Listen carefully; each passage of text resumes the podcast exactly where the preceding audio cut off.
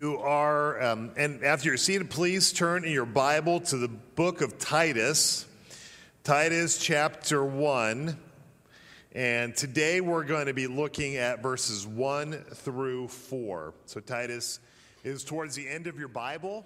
It's a really short letter, it's three chapters long. It's two pages in my Bible, so if you flip too fast, you might miss it. But um, towards the end of your Bible, Titus and we're going to spend this summer working through working through this this letter, this short letter. The, the rest of the summer we're going to be doing this. Uh, before I, I start, I just wanted to make just a couple comments, and please forgive me. It's, it's slightly repetitive to what Pastor Doug just said, but I wanted to uh, just just uh, express my thanksgiving this morning as well for some of the things that he mentioned. Um, last night, again, we had our Rappahannock area celebra- celebration. And, um, you know, I, I just want to just give thanks to you and praise to God that God used this congregation and many of its members um, in order to make that happen. Uh, we env- envisioned a area-wide revival. Uh, we prayed about it. We made phone calls. We got churches together to kind of get that started off. And as a result, yesterday we had over 5,200 people attend two events yesterday. Hundreds of people responded to the gospel between the two events. I mean, 5,200 people between both events. And, and those aren't the Bill Graham numbers, that's the Expo Center's numbers that they're giving us for the number of people who attended uh, that event. That's pretty large, and we have a lot to give thanks for uh, for, for that. And, um, you know, thank you for the support in making the gospel known. Thank you for those who attended. Thank you for those who led the way through this. I think we have a lot to rejoice in and a lot to hope for as we look towards the gospel uh, taking root and changing lives, helping marriages, restoring families inside of this community. And that's what we pray for the work of the gospel in that. And last night was a, it was a good event with that. Um, my heart also overflows with thanksgiving for our baseball ministry leaders, uh, Christopher Dale and Connie both, because we finished another season yesterday. I don't even know who won. Who won the majors? Maroon won the majors, and who won the minors? Um, Maroon. There's a bit of a dynasty that's going on here, which I, have heard has to be broke up. But, but you know, we have I don't know if you know this, but we have probably 600 people who come here every Saturday uh, between the number of events and over 175 players who are part of that, children who are ministered to the gospel. And so I know we have coaches and, and people have umpires, we have people who do all kinds of things in this congregation. So I, I, I give praise for that. and give praise for you with that. Um, and the third thing I want to mention, just my heart overflowing, was this last week was the General Assembly of our, of our denomination, the Presbyterian Church in America. That's our annual business meeting. But business for a church is about missions and doctrine, right? And so I, I'm thankful for the work that they did. I'm thankful for the things that were accomplished. I'm thankful for the vision and mission which the Presbyterian Church in America has moving forward. And just my heart overflows with thanksgiving, especially to Pastor Sam, Bob Rumbaugh, Doug Bergen, um, their families as well as they went. Uh, Bob and Doug, you know, they represent us there at their own expense. Um, and so just with great appreciation uh, for them to make that investment. Doug Bergen got so invested that he even got COVID out of it. so he is at home recovering, so please pray for him. And, you know, finally, as Pastor Doug mentioned, just praise to God for overturning of Roe versus Wade. And, you know, Doug, the way you articulated it just showed the momentous uh, decision for life that it is. And whatever the reason that the justices may uh, select in that, you know, we recognize what the scripture teaches that every life from cradle from, from womb to tomb is sacred in the eyes of God. And, and this is a step in the right direction for that.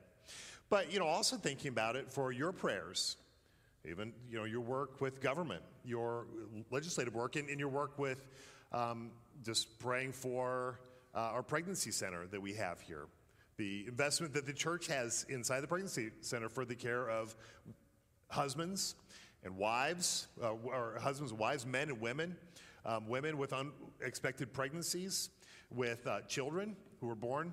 Um, in these unexpected pregnancies and your care for them, uh, whether it's serving on our board or volunteering there or the giving of the church. Just praise God for that. And praise God for your prayers. You know, the scripture says the prayer of a righteous man accomplishes much. And, and to see our prayers to be um, answered over this week is, is a, great, a great joy. And, you know, I, I don't think that work ends. If anybody who's connected with the Pregnancy Center, in fact, you know, the work actually gets harder at this point. You know, I, I heard over this last week that there was 400,000 children in foster care around our nation. There's adoptions, um, and there's somebody told me this morning how hard it is to get an adoption. But you know, these are um, things that our nation will face in the future. Um, sometimes doing the right thing makes a harder thing, but that's where the church stands in and steps up for what's good and what's right and what needs to be done. And so, you know, as we pray and give thanks, as we pray for continued work inside of our own state, our commonwealth, I should properly say. Um, and as we pray for women, children, men, babies who are affected by this, we just pray that, you know, the, that the works of the church and the works of Christ would continue to be evident inside of, of our world. Now, all this is somewhat connected with my sermon today, um, but I will get to that in a little bit. But my, my heart overflows with thanksgiving um, to the Lord and also to you um, and to this church for its ministry in all of those things, because I see your hands in all of those, and I, I praise God for that.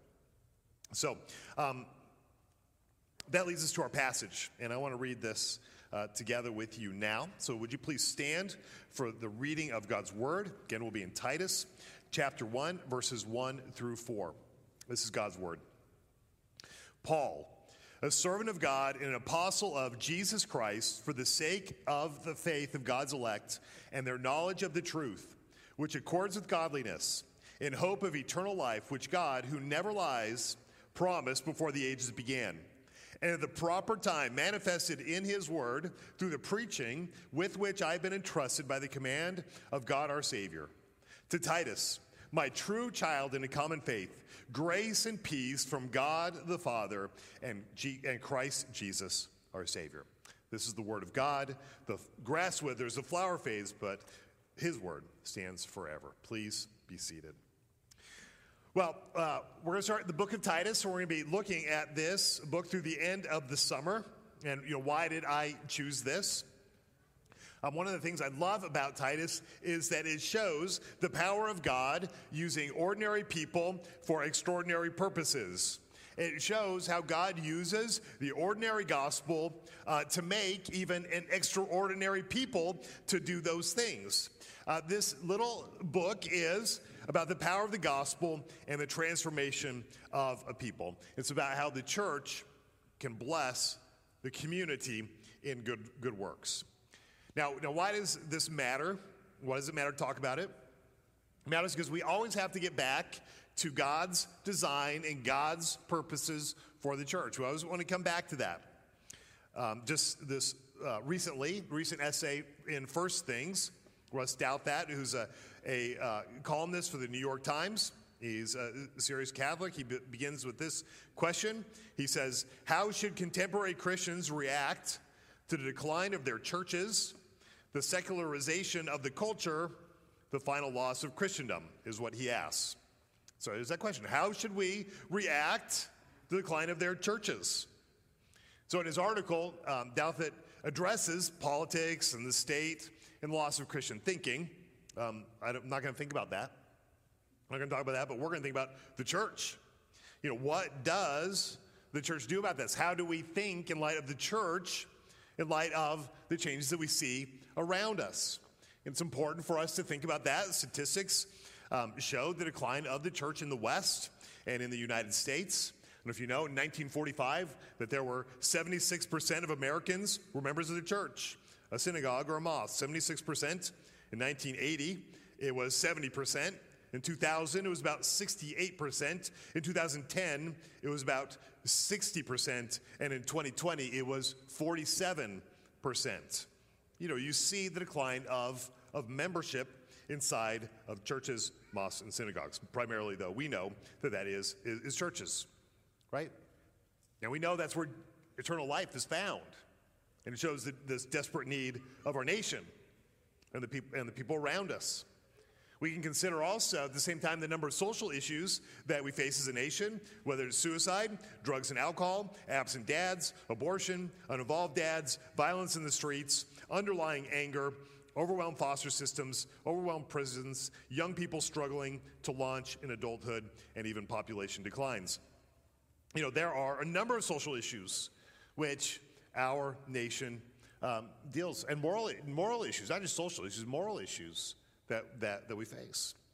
And on top of that, we see the general purposelessness among people, growing loneliness among people. All, I think all these are, are connected together as, as a nation distances itself from God. Now, here's the thing: is we know that the that the Church of Jesus Christ has a message that would heal the world. The world would receive it, people would receive it, and as we are faithful to make that message known, it is a message that brings healing to the world. It brings healing to people's lives. The work of the church matters in the health of a family, of an individual, and of, and of a nation. There's so many problems around us. And that's exactly the kind of world in which the first churches were started. That really brings us to our passage. One of the first churches that was started, we read about it here in Titus. Now, we call the book of Titus, um, but it's really a letter. So actually, we should call it the epistle to Titus. But if I call it a book or an epistle, I'm talking about the same thing.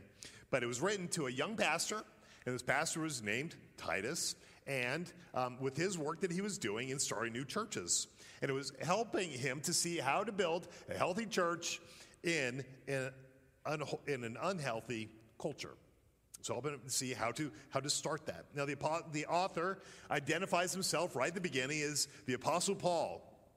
It's because the Apostle Paul, in his work of starting new churches, uh, right after the death and resurrection of Christ, um, he brought Paul and Titus into a missionary expedition to the island of Crete. The island of Crete. And while they were there, they were starting new churches. And Paul, there with Titus, Paul stuck around for a little bit, but uh, he was the Apostle Paul. So he had other things he had to attend to, other things he had to go take care of. And so he moved on to his next mission, but he leaves Titus there to finish the things that still need to be done. In fact, that's a phrase he uses if you look down at verse 5. Finish the things that are left undone. That's what Titus's job is there. Keep on the work that's already been started. Now, Crete. Crete is a large island. It's in the Mediterranean Sea, just south of, of Greece. And at this time, it especially had a reputation for immorality, even among its own residents. You could look, if you jump down to verse 12, you'll see that, that they even, they, they were so immoral that they all told each other how immoral they were. It says in verse 12 that they were liars, evil brutes, lazy gluttons. And that's not an outsider's perspective, that's an insider perspective about what kind of land he's starting this church in. You know, it's like island life, you know, really shaped the way that, that they behaved. All right, so that's what Titus is doing. He's starting these new churches. And if you've ever been part of a small church or, or a church plant, you can know how delicate it is to start a new church. It doesn't take much to see something like that crumble.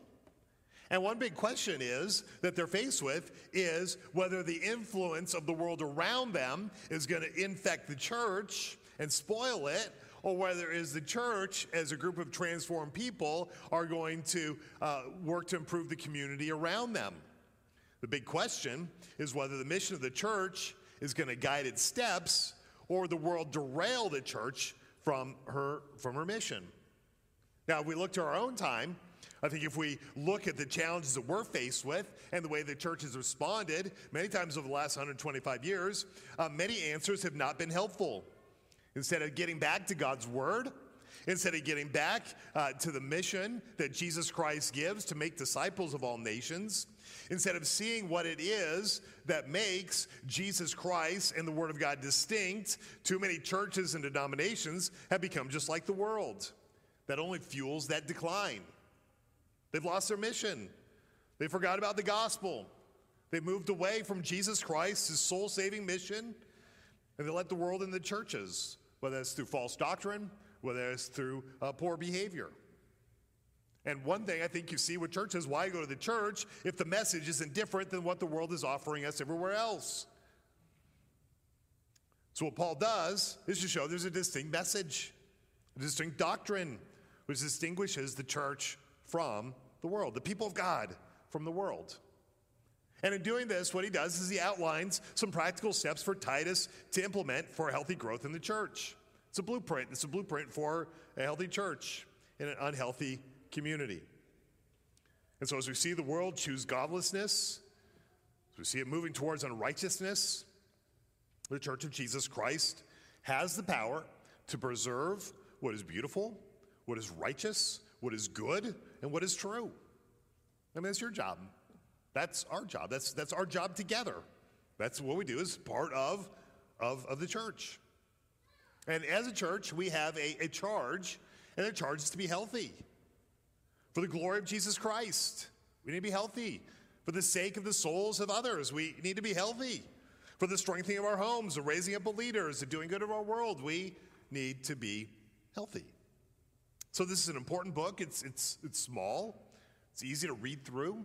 There's a lot here that you can hold on to and hang on to. My challenge to you as you look ahead the next seven days is read this book once a day for the next seven days. I mean, think how much more you'd know if you look towards next Sunday and think, hey, I see how this all fits together. And you could do it easily in one sitting. My guess is five minutes or less. Read the book every day for a week. Just, just get to know, get familiar with it. With an uh, acquaintance, you're, you're, you're working to get to know a little bit better, right? Because the question we want to look at is are we healthy enough for this mission? That's the, the question that Paul was giving Titus to be healthy for this mission. As we go through this book for us, you know, we could look at it as diagnostic for us. It could be diagnostic for our individual lives, for our families, and then also for us as a church. It's good, good and important things to look through and to consider. Well, what does health look like? What does health look like? In a word, health looks like good works reason I say that um, is that if you look at one of the key phrases inside of this book, it is the phrase good works. It shows up six times, six strategic times inside of this book. And so, my challenge to you as you read it over the seven times is underline, find those six times that it talks about good works. Because when you have something short and you keep repeating it, it's probably something that's pretty important. He's focused on that. He's focused on that.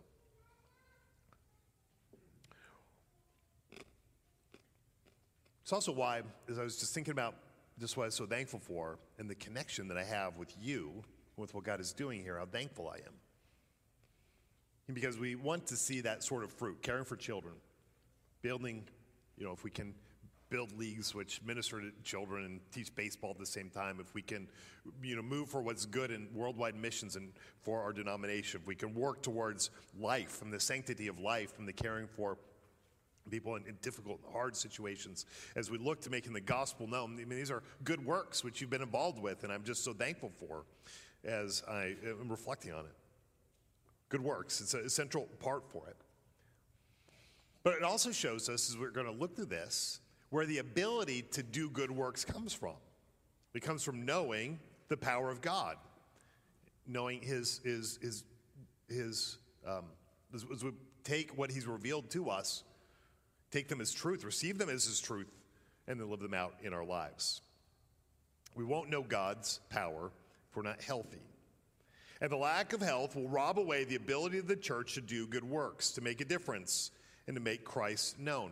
Think about it for your own body. If your body is unhealthy, whether it's because of your own decisions or habits or some sickness that you catch, you know that when there is parts of uh, lack of health that we lack strength to do what we need to do. We might be extra tired because we're um, maybe it's because we're overweight, maybe because we eat too much sugar or drink too much alcohol. Our backs may hurt because we sit at a desk all day. We can have debilitating headaches.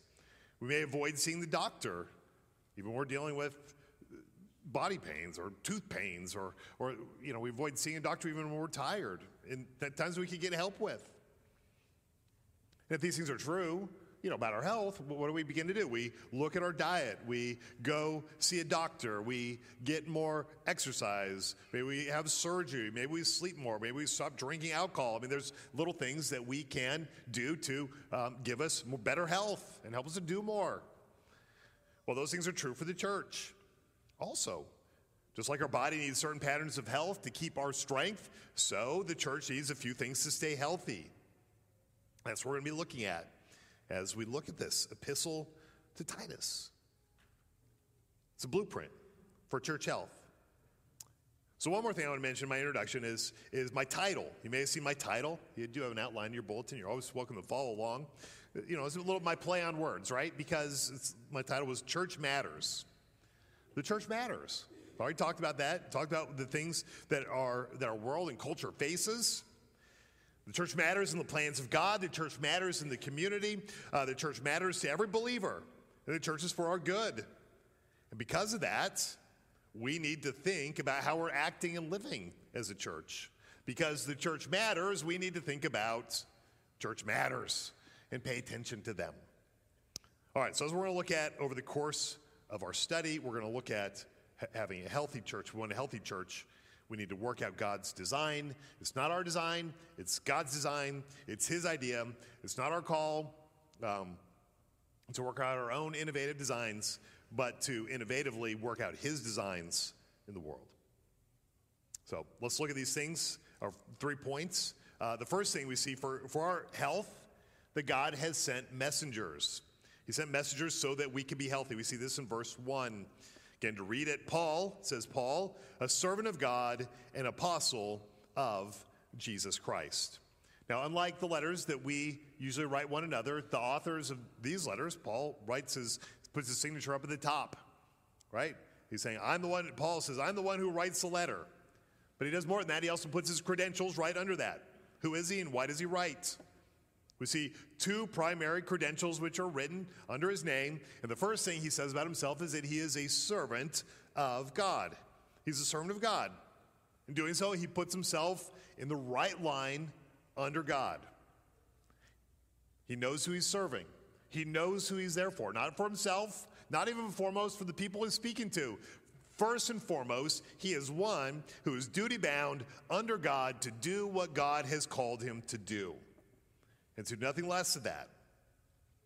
God is in charge. Paul's a servant. In fact, if you go back to Acts 9 15, we see the Apostle Paul, when he's converted to Christ, we see that God says that Paul is going to be his chosen instrument. And so we see Paul adopting that, receiving that. This is his statement of allegiance to God. He's there for God's message, not his own agenda. And in this way, he's in the line of the Old Testament prophets, those who knew God's sovereignty over them and knew his call to speak that into the world. Right? If any of us are going to be useful in this world, faithful to our calling, faithful in the times of difficulty, what will we also see ourselves as? As servants of God. We're here to serve another, not ourselves. All right, secondly, he says he's a servant of God. Secondly, he says that he is an apostle of Jesus Christ. So, what is an apostle? An apostle is a sent messenger. I mean, it isn't just a generic form of somebody who's sent out. Is that an apostle, as we understand that used in the New Testament, is a specific designation given to somebody who saw Jesus Christ face to face after his resurrection, who was taught personally by the Lord Jesus Christ. And the Apostle Paul fits this category. He saw Jesus after his resurrection. After his resurrection, he spent time being taught by Christ. He knew the apostles, and we can see various places where the apostles, the other apostles, recognized him. Although he wasn't part of the original 12, they recognized him as being taught by Jesus Christ personally after his resurrection. You know, but it's a technical term. We can look at that requirement Acts 1 21 and 22 um, that they have to see Jesus Christ face to face. That's why there are, can't be um, any more apostles. We don't see Jesus Christ. Um, you know, he's ascended into heaven. He's the right hand of God, um, and he has set up his apostles to do that work. But the apostles have left their mark. The Bible says that the apostles are the foundation of the church. Jesus Christ is the cornerstone. The apostles, building off of what he has done, laid that foundation. They give us the core convictions of our faith. And so, while there are no more living apostles, there's no apostolic succession, we see that the church is still apostolic. It's apostolic. It's, it's the doctrine of which has been given by the disciples, is taught and handed down from generation to generation, believed on and received by the church, and, and, and confessed by the church. That church is apostolic. Jesus sent out his apostles, he sent out his messengers uh, for the, the good of his people, that they would know his plans, that they would know his purposes, that they'd be taught and they would be able to learn. You know, the, the, the scriptures are, are the words the apostles given to us. That's why it's so important to read them. You know, where does our faith come from? It comes from those who knew Jesus, walked with Jesus, saw him after his resurrection. And so when we read the Bible, you know, we are reading from the apostles. God's original plans, God's original ideas for the Christian life, for the way we live, and for the church. And so here we have the Apostle Paul, the servant, the, um, the servant and apostle. He's helping uh, start these churches in Crete. Um, and as I mentioned, he had to move on to take other things. But even as he moved away from Crete, it's, it's not that the church there was left without a messenger. Remember, God for our health sends messengers. God loves the church so much that he left Titus there. You can even see how Paul talks affectionately about him in verse 4. He says, Titus is his true son in the faith. We think Paul brought Titus to faith in Christ and trained him in the scriptures. And we see where that connection they have comes from. It comes through faith, right? More than ethnicity, more than their biology, more than their family tree. He said, This is my true son. Showing something about their connection together. Show something about our connection in Christ. You know, it doesn't come from nation, doesn't come from genetics, not first and foremost, but truly and eternally, we have a family connection with others who profess faith in Jesus Christ. You have more in connection with a believer in Myanmar, which you might not be able to find on a map, than you do with the unbelieving American you live next door to, because you're going to be with that person into eternity in that great heavenly country forever and ever. We're connected one another through faith in Christ. All right, so why do we need to follow God's design for building his church? We want to be healthy. God is, we need to know about him. He sent his messengers. Secondly, why do we need to follow God's design? It's because to be healthy, we need a godly lifestyle. We see this also in verse 1. Verse 1, after he uh, says he's a servant apostle of Jesus Christ, the apostle Paul goes on to say, For the sake of the faith of God's elect and their knowledge of the truth which accords with godliness. So, after telling us his credentials, he goes on to tell us the purpose of his work, the purpose of the letter. He writes for the sake of, of God's elect. We're reminded here of the, of the electing um, grace of God, that God has chosen in his kindness and his love to save a people of his very own. He's done all that's required to save them. Not only has he chosen to save them, but he sent Jesus Christ to die for them. And he sent his Holy Spirit to give them a new heart so they'll hear and respond to the gospel. It's a work of the whole Godhead, the Father, the Son, and the Holy Spirit, all active in salvation, but it all starts with choosing. God's elect. God's choosing to save a people of his own. And Paul sees what God has done, and in response to that, he says, I'm the servant of God. I want to serve you, God, in your purposes. And so, what is he going to do? He works and writes for their faith, and he works and writes for their knowledge of the truth. I mean, God has done so much for his people that the Apostle Paul wants them to know what God has done and to help them continue in that. We want you to know what God has done and to help you walk in that. I mean, have you ever babysat for anyone? Have you ever babysat for a helicopter parent? I, was talking with a babysitter once. I can't remember who this was, but she said to me, Well, at least I didn't kill their kids. yeah, that, well, that's kind of a, a, a, a low marker there. But you know, if you're babysitting, taking care of somebody, you know the parents love those kids and we better take good care of them. Right? Because they love that little one so much, we better take care of them also. This way, Paul's saying is, I know how much God loves his elect people. And so I have an important message for you. If God loves you, um, I have a message that you can continue to walk in them. And Paul doesn't want to make these mistakes and failing to care for, for the people that God has chosen. Does a parent wants to care for their kids? I mean, do you know what parents love to talk about? Their kids. Do you know what grandparents love to talk about? Their grandkids, right? I mean, we love, you know, we love to talk about those things. In fact, I've realized this. I said, you know, sometimes uh, maybe I feel socially awkward. I don't know. Does anybody else ever feel socially awkward? And I've realized there's like this secret, there's a secret tip I've learned. If you feel awkward in an awkward situation, just ask about their kids or grandkids because because it kind of gets you out of all these kind of things. People love to talk about them. They'll show you a picture of them. Before long, you'll be comparing pictures of kids to one another, and you'll realize you're talking more than you probably should. That happened to me on Friday. I asked about their kids. I started talking about mine, but um, I, said, I should be listening. I should be listening. Well, you want to know another way to bless a parent? Uh, teach them, teach a child those same values that the parent is trying to pass on. Isn't that true? Try, you know, work to inculcate in them the same things the parent is trying to pass on. That's why we, we love our teachers. Parents will love you for that. They know they need help in teaching the kids. Now, what is Paul doing here? He's teaching the people that God loves. He's speaking into the lives of the people that God loves as his own children.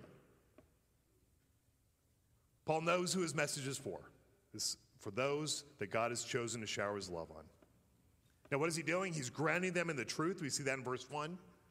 Scripture tells us that faith comes by hearing, and hearing by the word of Christ. He wants them to know what God has said. Because once that knowledge is established, faith can grow. We build faith upon knowledge. Doesn't come from wishful thinking. It's not a step in the dark. It is built upon what God has revealed to us, and we receive what is revealed to us, and we walk in that by faith. Because once we know who He is, we're in a spot to trust Him more deeply. We're in a spot to lean into Him. And even in risky times, even in risky times, we'll trust Him. Now, once people have this knowledge of the faith, where does it lead? Verse 1 goes on. The next step is godliness. Godliness. Where does godliness come from? Where do good works come from? It comes from knowing the God who rules the world, the God who calls us to certain behaviors in the life, from knowing and trusting a God who loves us and has redeemed us by his grace. You know, those things help us become more godly people. So a healthy church loves godliness. A healthy church is grounded in a right understanding of God's truth. That's, that's the aim. Godliness is not entertainment. It's not a selfish community, but it's healthy, um, but it's loving God, centering our life on Him, serving Him by loving Him and our neighbor. And the gospel truth is the foundation of that. So we may be glad to know of God's love for us. We may rejoice in knowing what He's done to save us.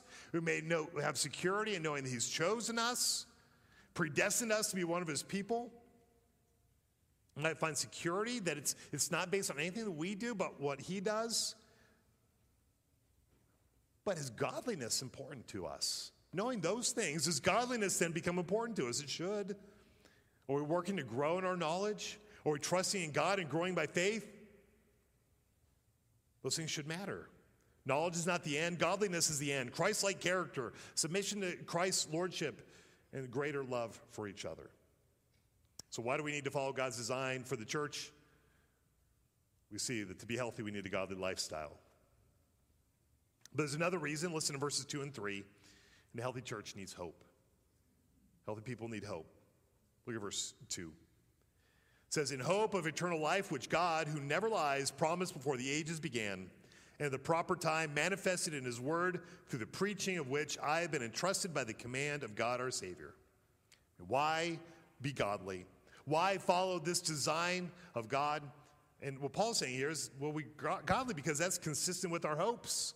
That's consistent with eternal life. I mean, it's hope which directs our behavior. If you hope to be rich, it's going to affect the decisions you're going to make about risk, and it's going to affect the way you decision about you make about money and, and even time. If you hope to be married, that, that's going to affect your decisions. If you hope to get a degree, you're going to make time for it. And if you hope to get to heaven, man, it's going to affect your life right now. If you're here and you're not a Christian, let me ask you if heaven matters to you at all. Do you want to be part of a glorious, never ending kingdom with no sin, no evil, no suffering? I mean, if that's something that you want, then you need Jesus. He's the only one who can get you there. It's because you're a sinner. You need to be forgiven. And God will forgive you. He's provided a way through the death and the resurrection of Jesus. Confess Christ. But if you don't want heaven, then I don't think Jesus will ever mean anything to you. I mean, heaven is uh, for those who hunger and thirst for righteousness, hell is for those who don't. I mean, there really is no in between. Do you hunger and thirst for righteousness, what's good, or do you not? There's this notion that's out in the world that, that boring people go to heaven and, and the really cool people go to hell, right? Billy Joel said, I'd rather laugh with the sinners than cry with the saints, right? Well, you know, it's just false because it doesn't work that way. You know, hell is eternal, it's eternal weeping and gnashing of teeth. And Pastor Doug preached on this just a few weeks ago on, on the horrors of hell. It's good to listen to and be reminded of in that. But if your hope is eternal life, that's going to steer you. It's going to steer your behavior. It's going to steer where you go. What do we want? We want godliness. Why do we want it? Because we want heaven. We want heaven. That hope of eternal life drives us to, to godly living. If we, if we want heaven, won't we begin making out our lives right now to be as heavenly as possible? Our hope of eternal life sets the pattern even for our own lives now. Now, the Bible talks about hope, and it uses that word hope that you see here. Um, it's talking more than wishful thinking. Sometimes we have wishful thinking ideas. I hope that he remembers our anniversary. You know, I'm just wishing that he would. But hope is, in the Bible, it's talking about confident expectations. Hope in the Bible is confident expectation. That's because it's based on something. It's confident expectation that it's going to come to pass because of the promise of God and the God who can never lie. Sometimes people ask if there's anything that God can't do, right? Is there anything that God can't do? Well, that's kind of an interesting question to ask as you read this passage, isn't it? Because it tells us one thing God can't do.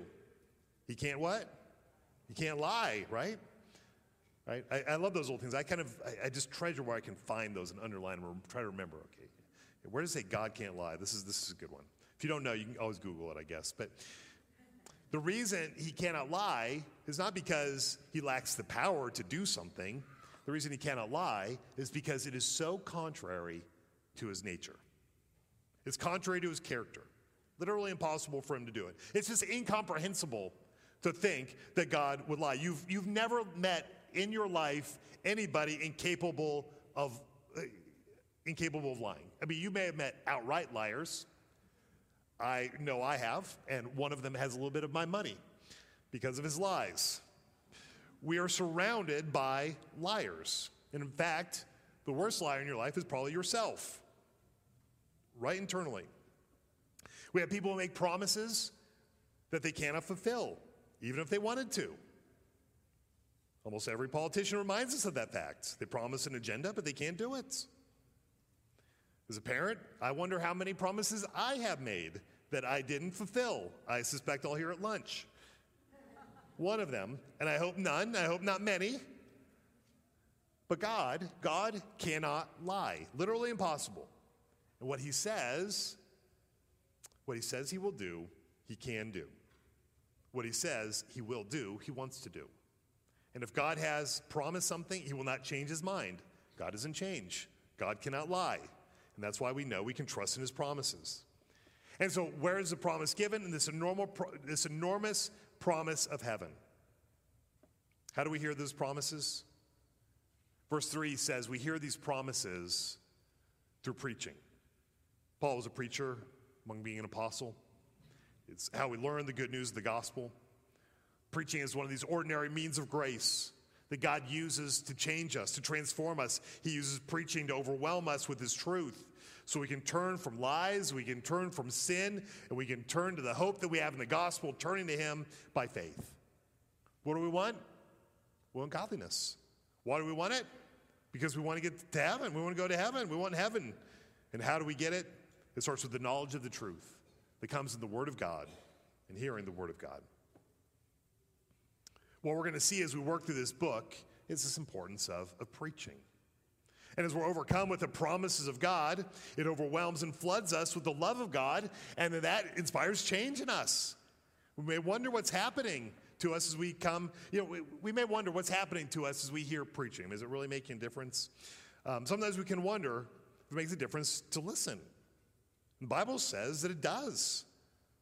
When you hear by faith, it shapes you. It doesn't work like a magic spell. Sometimes you might even think when you get home, what did I learn today? What did he talk about? But there is this way that as you listen by faith, asking God to shape you by it, it will connect you with the purpose of God. It will lead you to joy. It will lead you to, to, to love. People say that you become like the people you spend time with. You become like the people you spend time with. You might find a friend and you've uh, suddenly you've met them, you spend a couple months with them, all of a sudden you realize, you know what, I kind of say the same things that he says now or she says. I never heard me say that before, but all of a sudden it's coming out of your mouth. Somebody else may point that out to you. Well, if you know God, He's going to shape you. But it won't work if you don't listen. If you're on your phone, you're checking the internet, won't work if you're playing Wordle. You think you can multitask, but it doesn't work like that. I mean, experts have shown that multitasking leads to do a few things badly, nothing well. In fact, I know when I multitask on my phone when I'm supposed to be in a conversation with my wife. She knows I'm not listening. I know I'm not listening, but I still pretend like I am, right? We kind of like to pretend like that. I justify it, I say how important it was. But if you're multitasking on your phone, I guarantee you're not really listening. Not the way the person wants to talk to you, wants to communicate with you. And that includes the Lord as we come to His Word. We listen by faith. We listen to God's Word. We shape our life around that Word, knowing that as we know Him, obey Him, walk in Him, we know He's pleased and we have His blessing. So, you know, how, how is it we have a healthy church? We're going to be looking at this as we look at Titus. How do we lead a healthy life? At the root, what we need is we need Jesus Christ. He came for our spiritual health. The church matters because Jesus matters. He is God's ultimate messenger. He's the, corner, the, the cornerstone of the church. He shows us how to be healthy spiritually. He, he, he died for our sins to forgive us. He rose up from the dead. And He's the only way we're going to turn away from sin and live for God. And He brings to us the unchangeable promises of God. He sealed them, these promises, with His own death. As we know, God can't lie about these promises to His, to his people. He sealed it with the blood of His own Son. And He proved it's true by His resurrection. And He continues to praise for His church. So the church matters because Jesus matters. We have a message for life to the world, and that's why we need to be attentive to what we do so the people of God can know the power of His love in their lives. Would you pray with me? Heavenly Father, uh, you have shown us the church matters, by, and, and you've shown it by sending your own Son to redeem your own people and gather them together as His body. Wow. He died to show the church matters to you. He rose from the dead to show you have your own people. God, if your work matters so much to you, help us to love the work you are doing. Raise up healthy churches proclaim